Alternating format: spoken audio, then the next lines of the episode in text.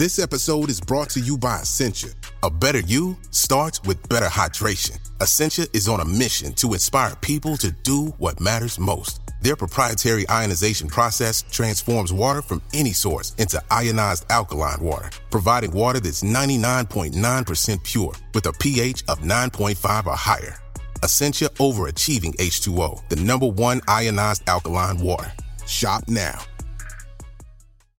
Mom deserves the best, and there's no better place to shop for Mother's Day than Whole Foods Market. They're your destination for unbeatable savings, from premium gifts to show-stopping flowers and irresistible desserts. Start by saving 33% with Prime on all body care and candles. Then get a 15-stem bunch of tulips for just $9.99 each with Prime. Round out Mom's menu with festive rosé, irresistible berry chantilly cake, and more special treats. Come celebrate Mother's Day at Whole Foods Market.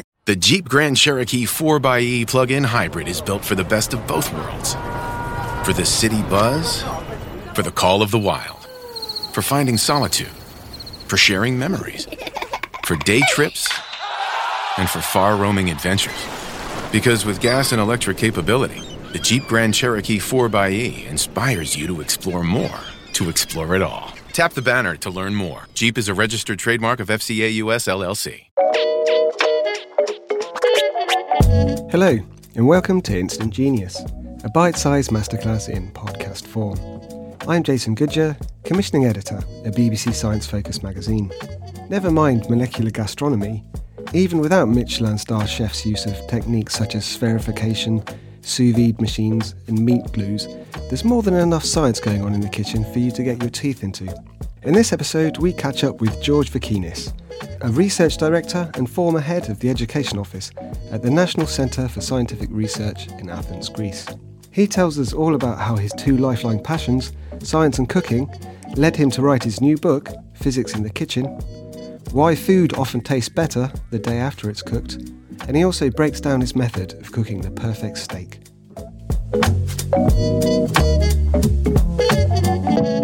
So, first off, I thought an interesting thing to look at would be your background. So you're a physicist who's written a book about cooking. How did you reach that point? well, being a physicist, of course, it's, it's, it's actually in my life. It's been a pleasure and it's been a hobby almost. And sometimes I am a joke to people when they ask me about my job. I'm a researcher. I'm working in uh, material science working in advanced materials for space and for catalysis and for synthesis of materials for um, hydrogen uh, production. But it's all, you know, good fun. So I spend a lot of time actually doing uh, science outreach. I go to schools. I even go to prisons. Actually, I've been to prisons a few times, and I, I give them a lot of demonstrations about physics because it's just so, so much fun if you get deep enough in physics, then you really enjoy it a lot. And at the same time, uh, my big hobby, got a couple, but my big hobby is uh, cooking. Really, it's it's just a pleasure. There's nothing better than actually doing an experiment in the kitchen, and within an hour you have the result, and you have feedback from your own people and how do they enjoy the cooking, and you know things like that. So it was it was straightforward. It was really uh, absolutely clear that uh, something like that, you know, the kitchen would be an ideal vehicle to talk about physics in general. You know, if you have a look in the kitchen, you have nearly all of physics there. Uh, you know, you have atomic and molecular diffusion in the pot. You have uh, thermodynamics of heat transfer, energy transformations. You have quantum physics in the heating elements, the lights, the thermocouples, the quartz clock, whatever you. You have electromagnetism, uh, you know, all over the place. Lights, motors, induction hobs, microwave ovens, all those things. You have physics of materials, my own uh, uh, specific uh, area of expertise, when things bend or crack or behave strangely. You have microelectronics in computers, in mobiles, in gadgets.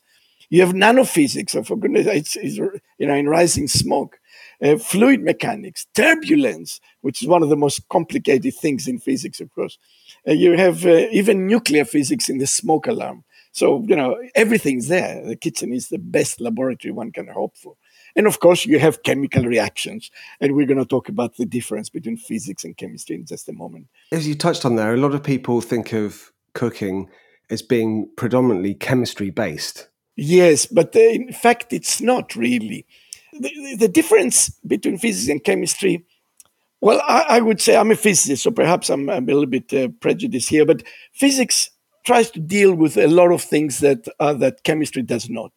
Uh, well, as I mentioned earlier, a number of fields that the chemistry does not touch. So we try to understand then all sorts of physical phenomena that are, that uh, occur around us, uh, in, in, particular in chemistry in this case. And whereas chemistry looks at reactions between compounds and uh, elements, etc. So in chemistry, for example, in, in cooking, we have polymerization, so sauces, gravies, and all that.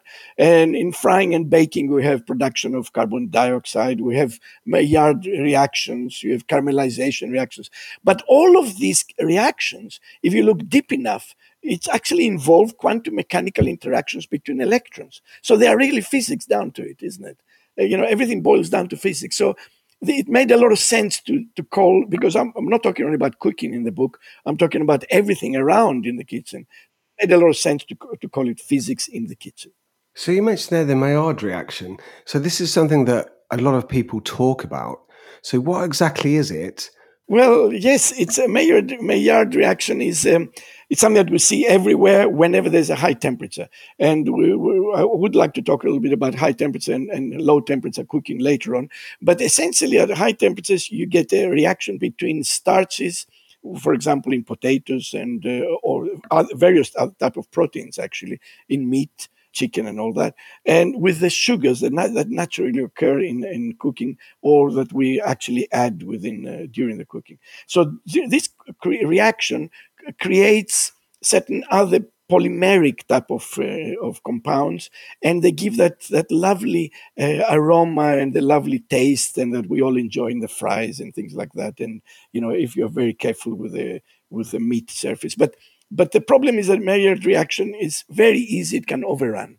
So if you have a high temperature or you leave it too long, we all know what happens to food it burns. Essentially, it's a carbon carbonization reaction, and everything goes down to the carbon, to the, the, the basic carbon of, of uh, organic materials. So it's something that you have to control very, very carefully. So let's look at the cooking process then. So I think perhaps the biggest difference between styles of cooking is slow cooking versus fast cooking. So what's the difference there?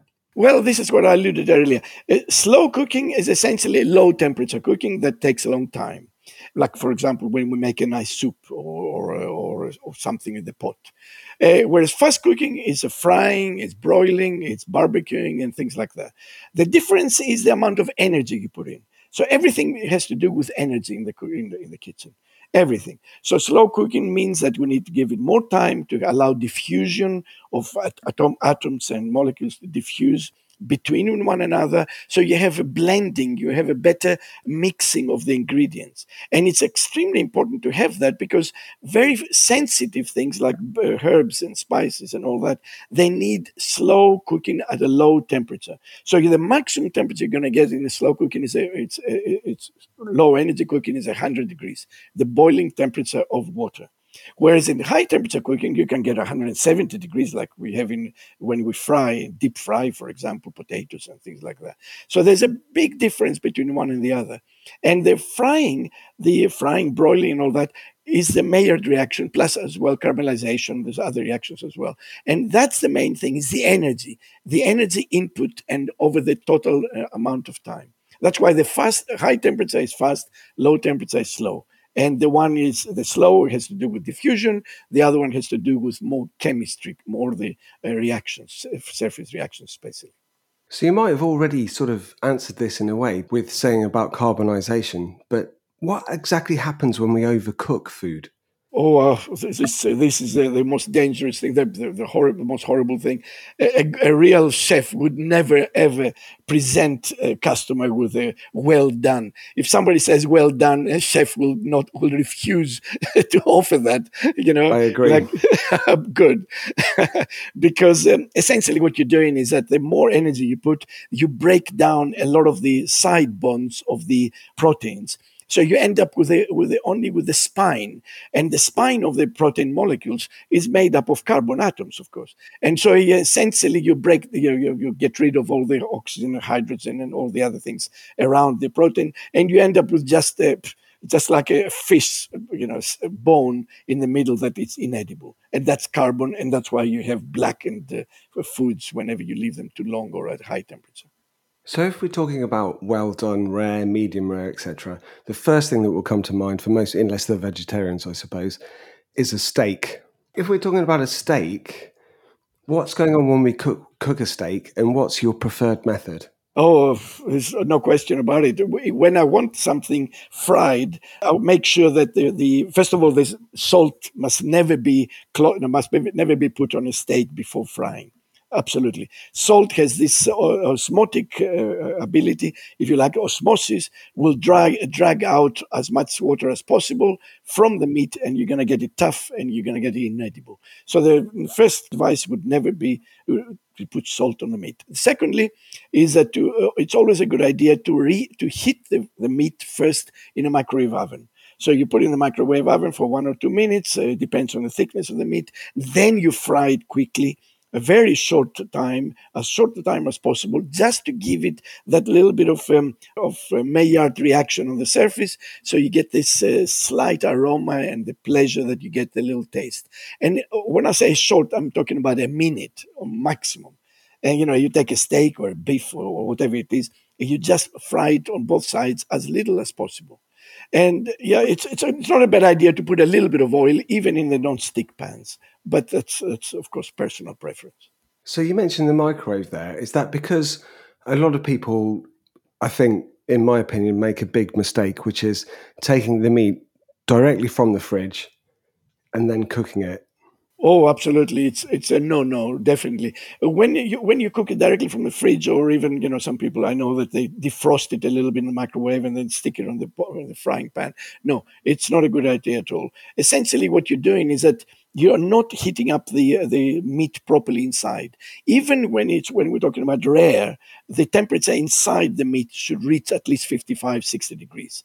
That's absolutely minimum. So uh, the the ideal way of eating a, a meat would be a medium rare, what's it called? So it's going to be slightly red, very slightly, just red, and cooked on the outside. The only way to be absolutely sure that is you either start with a thin piece of meat or you have a thicker piece of meat which has been reheated or heated properly uh, internally with microwaves. And I explain all that about microwaves, how they give us a lot of uh, uh, interesting results. Talking about preparations, then, a lot of times these days we use marinades. So, what happens when we marinate a food? You know, why why do we do that, and what difference does it make? Well, the, the, the reason we cook generally is to soften the meat, the food, the proteins. In other words, to uh, start the dissociation process.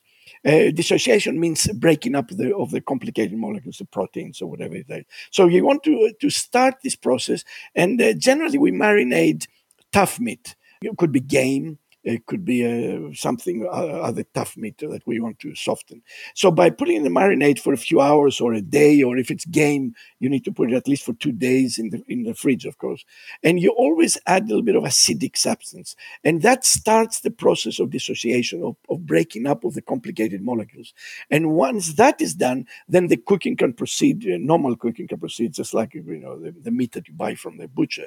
So the, the idea is to end up with the smaller molecules, easier to digest and easier to, to derive pleasure from.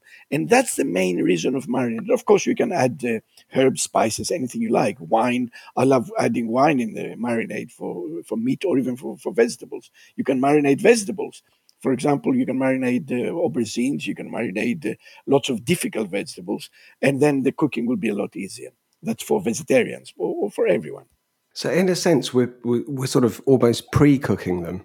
Oh, absolutely, yes. It is a type of pre cooking preparation for the proper breakup of the of the molecules to right down to to the smallest units of the proteins. Yes. So, as as an Englishman, I have to talk about potatoes. Well, the, the way to do it is to make sure that they're not very large. So when they are finally cooked uh, properly, you know, and, and nicely roasted around, and slight Maillard uh, brown or golden, then you need to be, make sure that the inside is also cooked. And when you roast them in the oven, of course, what you're doing, uh, you, are, you are putting a lot of high temperature because The oven in this case would be about 180 degrees, even 200 degrees. A lot of energy wasted, but uh, the result is quite, uh, it's the only way to get the result. And so you make sure that the roast potatoes would not be bigger than about an inch, two and a half centimeters on its, on its side. It's never a good idea. And then you frequently baste them. And uh, most importantly, whatever meat you use, most important is to use lemons lots of lemon, lots of lemon juice, a little bit in the beginning, lots near the end, uh, five minutes from the end, you're going to see an absolute fantastic result. So that's a very Greek style of cooking, if I may say so. Well, uh, you know, it's not just Greek. Actually, you need to use um, uh, acidic substances in the cooking nearly everywhere. We put vinegar, for example, or or wine in the stews we put uh, lemon in the roasts and we put uh, oh, you know we put a lot of acidic stuff and because during cooking the acid transforms to sugars so you, at the end of the day you have fantastically sweet almost sour sweet type of uh, food which is really lovely so we're talking about frying and roasting. How about boiling Oh, boiling is a different story, of course. Boiling, uh, you mean to make a mashed potato or something like that, or a or boiled potato salad. Yeah, um, it's straightforward. The important thing is not to overboil. If you overboil a potato, then you end up with the starch converts gets all the all the fibers have been uh, completely mushed up. They've been completely softened. So at the end of the day, you're, you're going to have um, a bit of a stodgy mass even if you get to that point, uh, it's probably a good idea to mix it with some full fat milk, additional butter, of course. As I think we, nearly everyone does that. And the idea is that that actually lubricates the the cells that are left over, and you can get a, a much better consistency for the mashed potato. But generally, it's, it's never a good idea to overboil anything, to overcook everything. So you mentioned earlier fries. So I think everybody loves, as we call them, chips but they're, they're, they are deep fried.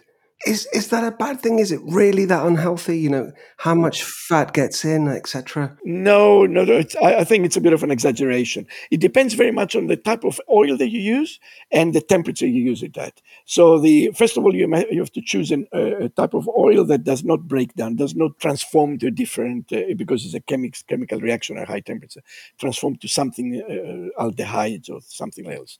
So I use uh, sunflower oil. Other people uh, say that uh, they use uh, corn oil or something like that, but depends.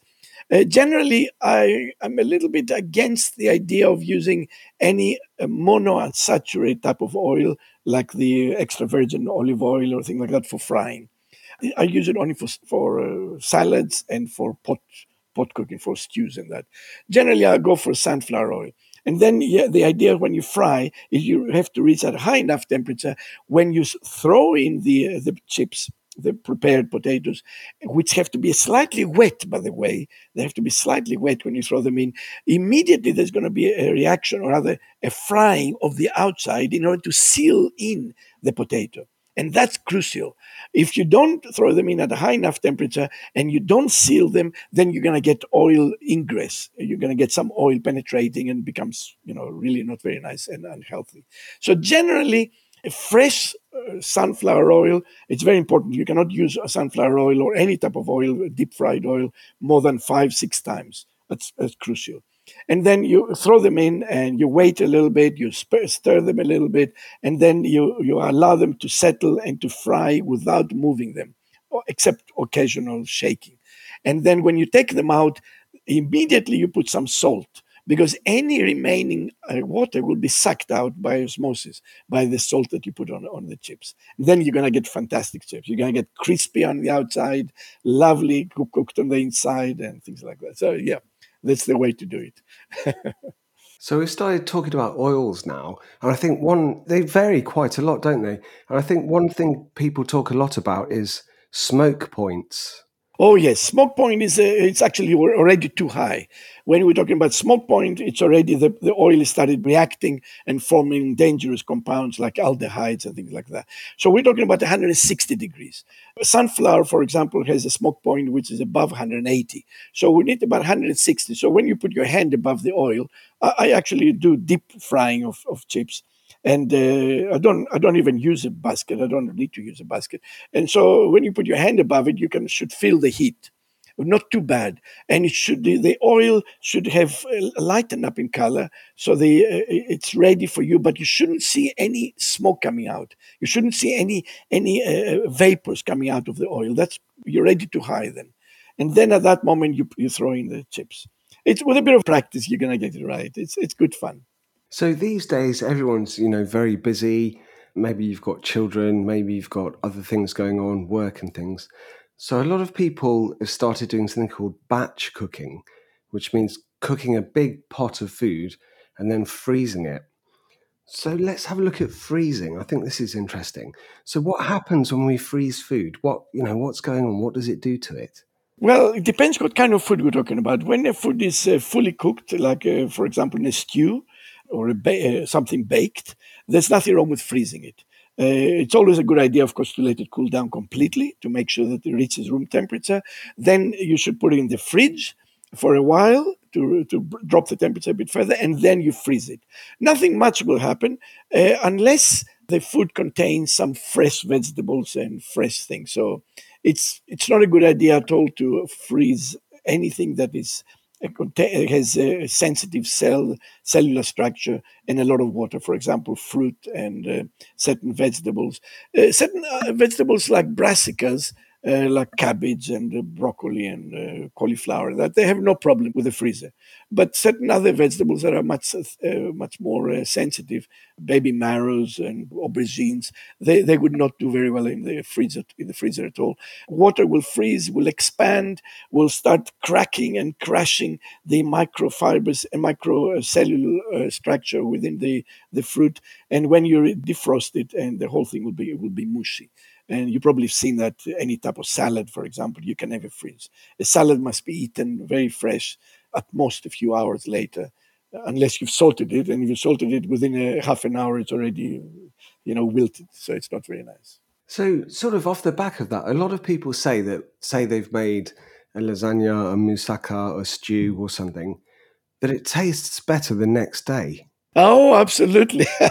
I make a point of that in the in the book actually, because it's diffusion. Diffusion will continue even at low temperatures. So the diffusion, the more you leave the food, especially at, at room temperature, the more the the uh, ingredients, uh, molecules as well as atoms in certain cases, will actually diffuse and blend even better. So you're going to have some blending of the ingredients, and you're going to get even the creamy structure will be a, a lot better because slow slowly those uh, the, this type of um, ingredients will fuse their aromas and their tastes with one another, and they are better. Uh, absolutely, I really believe that. I, we do batch cooking as well at home in some ways, and uh, we, we eat it during the week whenever we can just uh, yesterday, for example, we made uh, some fantastic.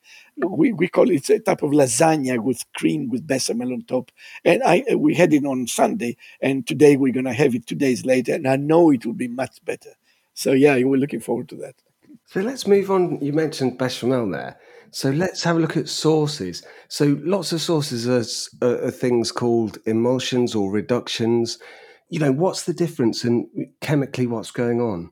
Well, all types of sauces rely on the on the very fine mixing, a fine meaning at the very submicron level of uh, small particles, let's say uh, not not quite bubbles, but uh, uh globules of oil mixed with water. So an emulsion is nothing else than very fine mixing of uh, uh, small particles of water with uh, small particles of oil. And the only way you can do that is by very, very severe, very strong uh, whisking. Now, even if you whisk it very strong, unless you put a little bit of lemon in it or some other uh, acidic substance, you're not going to get them to, the oil and the water will separate very quickly. So you need to put something that will break down a little bit of the oil surface to allow the water surface, which we know the, the surface tension is very high, to uh, to break up the oil and mix it together in a uh, in, in the, the globules together. So the idea behind that is uh, you need to, to reach a smooth texture. So hollandaise, for example, or mayonnaise or something like that, that's emulsion. You can do it also, you can cheat you can put a bit of, of flour. Now, flour, what it does, it, it, dissolves. First of all, you dissolve the flour in the oil, oil or butter. So you have the flour and the butter now uh, already mixed up. So the oil is a little bit separated, and then you add the milk. That's to make a bechamel, for example. So the important thing is to mix it together. First of all, the oil and the flour, and then you add the, the milk, and then you you beat it very well again. And that's a, the secret, the small secret of uh, getting a very smooth bechamel. And by the way, if you want to make, for example, a, a nice pie or something like that, you want to have a, a smooth, elastic dough, then you mix again the oil or butter with the flour very well. Mix it with the fingers if you can, and then you add the water uh, to, to give it that uh, the elastic structure. And that's very important. You need to to make sure that you separate the oil, and you do that by cheating a little bit by adding the flour.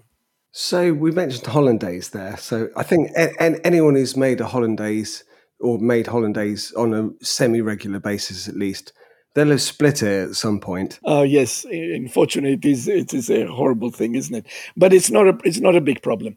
If it does happen, and you take it out of the fridge because it's got to be kept in the fridge, cannot be kept for many for many days, of course, and you beat it very very hard as as hard as you can while you warm it up slightly. When I say slightly, thirty degrees, may, maximum thirty five, and then if it's still there, add a little bit of fresh lemon and then you keep on beating with the fresh lemon. What happens is the lemon and the oil uh, neutralize one another, and so with the result that the catalytic, if you like to call it, say that uh, action of the of the lemon disappears. So you need to add some fresh lemon. You keep on beating it; it's going to be as, as good as new again. So we've talked a lot about lemon already, but it has many magical properties in food, doesn't it? So one is it can. How does it stop food from browning? All right. Well, the way that that happens is um, not only food, but fruit and vegetables and all that. Uh, essentially, uh, all types of acidic materials, vinegars, and uh, I don't know whatever else you have. Even orange juice, for example, I use for fruit fruit salad. You essentially stop or reduce uh, the the action of the enzymes. Enzymes are uh, proteins, as we all know, in, the, in organic materials that actually catalyze the production of proteins, but nevertheless, uh, of other proteins. So we need to stop the oxidation reaction of sugars on fruit and vegetables. And we need to do that by reducing the pH, make it more acidic. So by putting the acids, we stop the enzymes, uh, uh, the action of the enzymes. So the, the enzymes now, the oxidation will not proceed. We're not going to get any browning but you need to do it very, very quickly. Certain, for example, certain roots, uh, celery root, for example, celeriac, uh, which is fantastic. Uh, it's really uh, uh, the best way of doing it is immediately to cover it with lemon. Uh, if you have fruit salad, as I said, you can use um, orange juice. And if you're doing something, a stew or something like that, then it's probably a good idea to use some vinegar, wine even, or something like that. So let's look at salt. This is a very sort of in some ways, controversial subject. So, personally, I'm a big fan of salt. So, why does it taste so good, and how does it make other foods taste better?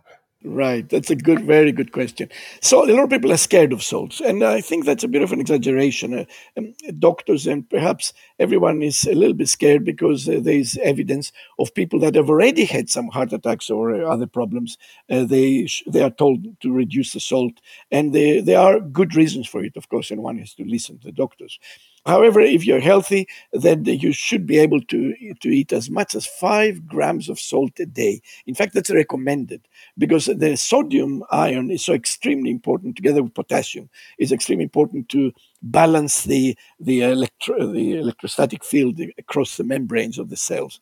But anyway, that's that's something different.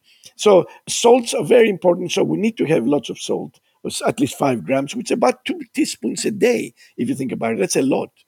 Anyway, salt, uh, the main reason that we use salt is, of course, to stimulate the taste buds.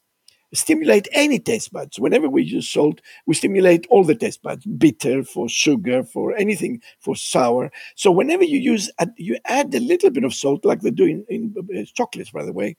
What they do is that you stimulate the taste buds with the salt, and then you get a better, a bigger rush of the sweet sugar or whatever you're eating. So salt increases the result, the stimulation by other types of, uh, of uh, tastes. And of course, the second thing, the reason that we use salt a lot is desiccation. As I mentioned earlier, osmosis is very important. Uh, the salt tends to um, to improve uh, re- removal of water. So it tends to it can be used, of course, for uh, long-term keeping of foods and uh, as a preservative and things like that. The, in the old times, of course, a lot of people knew that and they were doing that all the time. I think salt is very important also within stews. If you don't put salt in a stew, if you don't put uh, salt in a potato on a potato, you'll know immediately that something's wrong because of the the way that the stimulation is not uh, uh, fully pleasurizing. Let's move on to equipment then. One thing that I, I mean, I'm sort of obsessed with is different pans. So I have I have a cast iron and enamel. I have many different pans. Well, I'm going to upset you now. oh no! well, the cast iron skillets, for example, or pans, the problem there is that uh, just like the uncoated ceramics, they're very porous materials. So you cannot really cook on them. They're they're porous. You know, you, the food will go in there. So you need to do what what they call it. I think they call it conditioning or something like that. Oh, seasoning. With, seasoning. That's it. Yes. And uh, I, I think it's crazy idea because essentially what you're doing by seasoning, you are essentially allowing certain oils to penetrate into the pores. You overheat the pan. And so you convert the oils to aldehydes, which and it's polymerization actually reaction, and you get some hardened plastics covering and, and blocking the pores. It's, it's a bit of a crazy idea. And the problem with the skillet having that is that you, cannot stop uh, whenever you're frying something additional on top of it now later later on you are going to get some leaching of these aldehydes into your food so it's not a good idea. Aldehydes are dangerous materials. It's like the uh, you know the result of anything that breaks down and reforms in chemistry. You can have uh, what we call the cyclic uh, hydrocarbons and aromatic hydrocarbons. Actually, the Maillard reaction, the aroma that you you actually enjoy is an aromatic hydrocarbon, and it's not a good idea. The well-known problem with the runaway Maillard reaction so you need to be careful of that. It's uh, it contains acrylamide, and it's it's never a good idea. But anyway, let's go back to the to the skillet. Uh, another problem with the skillet is that you cannot control the temperature very well because they have such a high heat capacity. So when it gets hot, it takes time to get hot. But then when it gets hot, you cannot control the temperature, even if you take it out of the out of the hob. Uh, the temperature still remains very high. So the best things are uh, aluminium, I think coated aluminium. Never use copper or uncoated copper or uncoated aluminium because, again, there is some leaching going on, especially for uh, stews and pot boiling and things like that. And uh, you, you want to avoid that. But if it's coated properly with a mixture of ceramic and Teflon and uh, PTFE, that's ideal because then you have it's a low heat capacity, it's easier to cool down, you have much better control. And that's why, uh, for example, professional chefs use special types of aluminum uh, cooking pots, cooking things. And uh, the idea is that as soon as you remove it from the gas hob, then immediately you cool it down. You need to have control. So, uh, do you have any other tips about other utensils? You know, oh, lots of tips, lots of tips. I can give you that. I don't know how much time we have, but um, well, the important thing, as we said, is to make sure that you have good stainless steel or coated aluminium uh, pots and pans. That's the best. You can also use a glazed ceramic oven trays uh, if you want to do a lot of oven work. Uh, but uh, stainless steel is probably the best. Thank you for listening to this episode of Instant Genius, brought to you from the team behind BBC Science Focus. That was George Vekinis. To read more about the topics we discussed in this episode, pick up a copy of his book, Physics in the Kitchen. The current issue of BBC Science Focus magazine is out now. Pick up a copy wherever you buy your favourite magazines or download us on your preferred app store. You can, of course, also find us online at sciencefocus.com.